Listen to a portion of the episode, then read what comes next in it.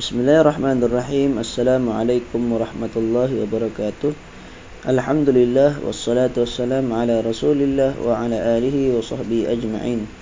Insyaallah hari ini kita teruskan lagi kitab Masailu fi Talabil Ilmi, Talabil Ilmi wa Aqsamihi. Itu ilmu jenis dan kedudukannya yang ditulis oleh Imam Muhammad bin Ahmad bin Uthman Ad-Dahabi rahimahullahu taala. Uh, kemarin kita telah pun menyebutkan tentang uh, masalah ataupun uh, soalan persoalan mengenai mengobat penyakit ragu-ragu. Okay. Setelah Al-Imam Ad-Dhahabi menyebutkan sesiapa yang hatinya ditimpa penyakit ragu-ragu dan was-was maka hendaklah dihilangkan melalui bertanya kepada para ulama dan mempelajari kebenaran yang boleh menghilangkan keraguannya tersebut maka dia tidak patut memendamkan keraguannya tersebut.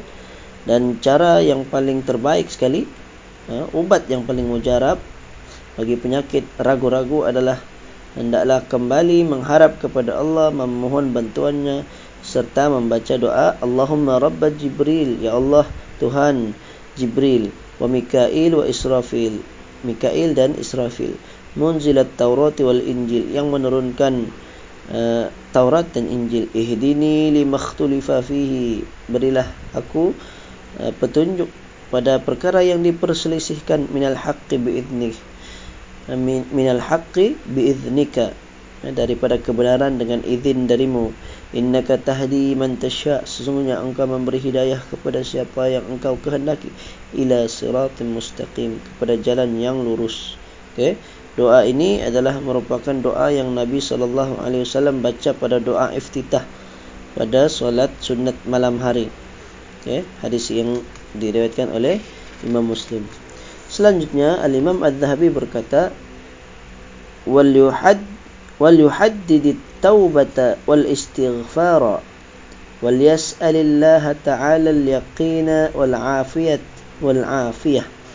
Fa innahu insyaallahu لا ينقضي عنه أيام إلا وقد عوفي إن شاء الله من مرضه وسلم له توحيده واستراح من الدخول في علم الكلام الذي والله, والله العظيم تعلمه لدرء دائه دائه مولد له أدوادا عديدة ربما قتل قتلته بل لا تقع كثرة الشكوك والشبه إلا لمن اشتغل بعلم الكلام والحكمة Hendaklah dia turut memperbaharui taubat dan beristighfar serta memohon kepada Allah Subhanahu wa taala agar mengurniakan keyakinan dan keselamatan baginya.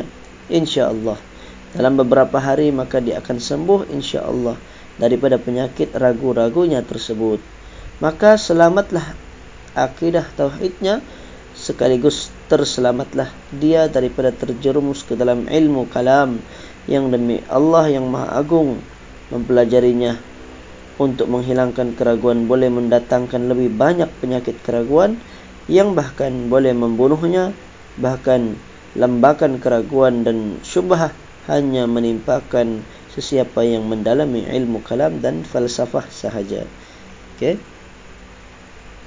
Ini disebut oleh Imam Az-Zahabi bahawa apabila ya, orang itu setelah baca doa ya, memperbanyakkan baca doa di kemudian hendaklah di disertai dengan rasa Eh, taubat. Uh, maksudnya memperbaharui yujaddid wa yujaddid wa yujaddid taubah maka hendaklah dia memperbaharui maksudnya selalu melakukan taubat selalu beristighfar.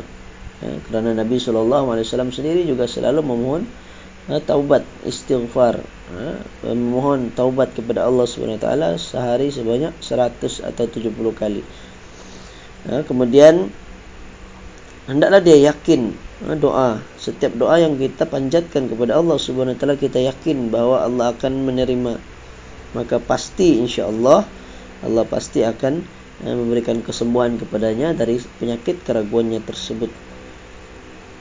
Dan juga ha, jangan mempelajari ilmu kalam. Sebagaimana telah kita jelaskan sebelum ini ilmu kalam ni adalah ilmu yang ha, yang sangat bahaya kata Imam Az-Zahabi bahkan dengan mempelajari ilmu kalam bukan lagi mendatang menghilangkan keraguan bahkan menambahkan lagi keraguan ha, dan boleh membunuh dirinya. Maksud membunuh jiwa dia. Ha, membunuh dia punya ha, apa namanya pemikirannya. Pemikiran yang asalnya waras boleh menjadi tidak waras hanya disebabkan mempelajari ilmu kalam wal hikmah. Ya, maksud hikmah di sini adalah uh, ilmu falsafah lah ya. Okay? falsafah ilmu kalam dan falsafah uh, yang hanya semata-mata akal sahaja. Uh, yang benarnya yang cara benar adalah kita mempelajari wahyu lah. Mempelajari Al-Quran dan As-Sunnah. Mempelajari Al-Quran dan tafsirnya. Mempelajari hadis dengan syarahnya. Ha.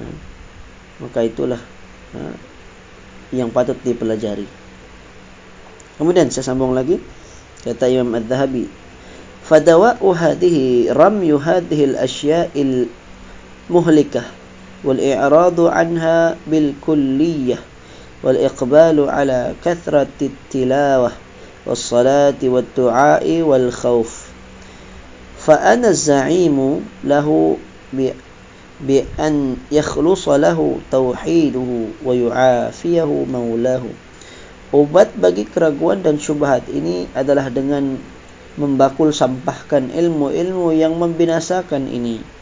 Oh, ini terjemahan dia. Okey. Maksudnya ramyu ni uh, melontar. Okey, kita melontar ya, ubat bagi keraguan syubhat ini adalah kita dengan kita melemparkan melontarkan segala sesuatu ya, yang boleh menghancurkannya muhlikahu membinasakannya buang semua ilmu-ilmu yang tidak sepatutnya dipelajari wal i'radu anha bil kulliyah dan berpaling meninggalkannya secara menyeluruh secara total serta memperbanyakkan membaca Al-Quran, salat sunat, berdoa dan takut kepada Allah. Saya berani jamin kata Imam Az-Zahabi. Fa ana za'imun. Okey. Yang dimaksudkan adalah ai ad-daminu wal kafil. Uh, saya memberi jaminan kata Imam Az-Zahabi lahu bi an yakhlusa lahu tauhiduhu. Saya beri jaminan sesiapa yang mengikuti apa yang telah di, uh, diajarkan oleh beliau ini maka akidah tauhidnya akan kembali uh, murni dan Uh, dan Tuhannya akan menyembuhkannya. Wa yu'afihi maulahu. Akan disembuhkan oleh maulah ya ini Tuhanlah oleh Allah Subhanahu wa taala. Kemudian sikit lagi dalam masalah ini kata Imam Az-Zahabi wa in lam yasta'mil hadha ad-dawa'a wa dawa'a wa da'a wa da'a bid-da'i. وغرق في أولية الآراء والعقول فقد يسلم وقد يهلك وقد يتعلل إلى أن يموت إلى أن يموت jika dia tidak mengikuti pesanan saya ini kata Imam Al-Dhabi bahkan pergi mengobati penyakit keraguannya dengan penyakit ilmu kalam maksudnya yang sudah dia uh, sudah dijelaskan bahawa ilmu kalam ini sangat bahaya tapi dia pergi pula belajar ilmu kalam lalu tenggelam dalam lembah pendapat manusia dan logik. Ya. Boleh jadi dia selamat boleh jadi juga dia akan binasa boleh jadi juga dia akan terus berpenyakit sehinggalah ha, dia mati. Sehinggalah dia mati. Maka ha, yang patut kita lakukan ketika mana datangnya keraguan adalah dengan kita bertanya kepada para ulama kemudian kita terus belajar ilmu. Itulah sebaik-baik obat dan memperbanyakkan doa lah seperti yang telah disebutkan sebelum ini. Wallahu alam. Aqulu qawli hadha wa astaghfirullah alazim wa lakum sallallahu ala nabiyyina muhammad wa ala alihi wa sahbihi wa barik wasallam assalamu alaikum warahmatullahi wabarakatuh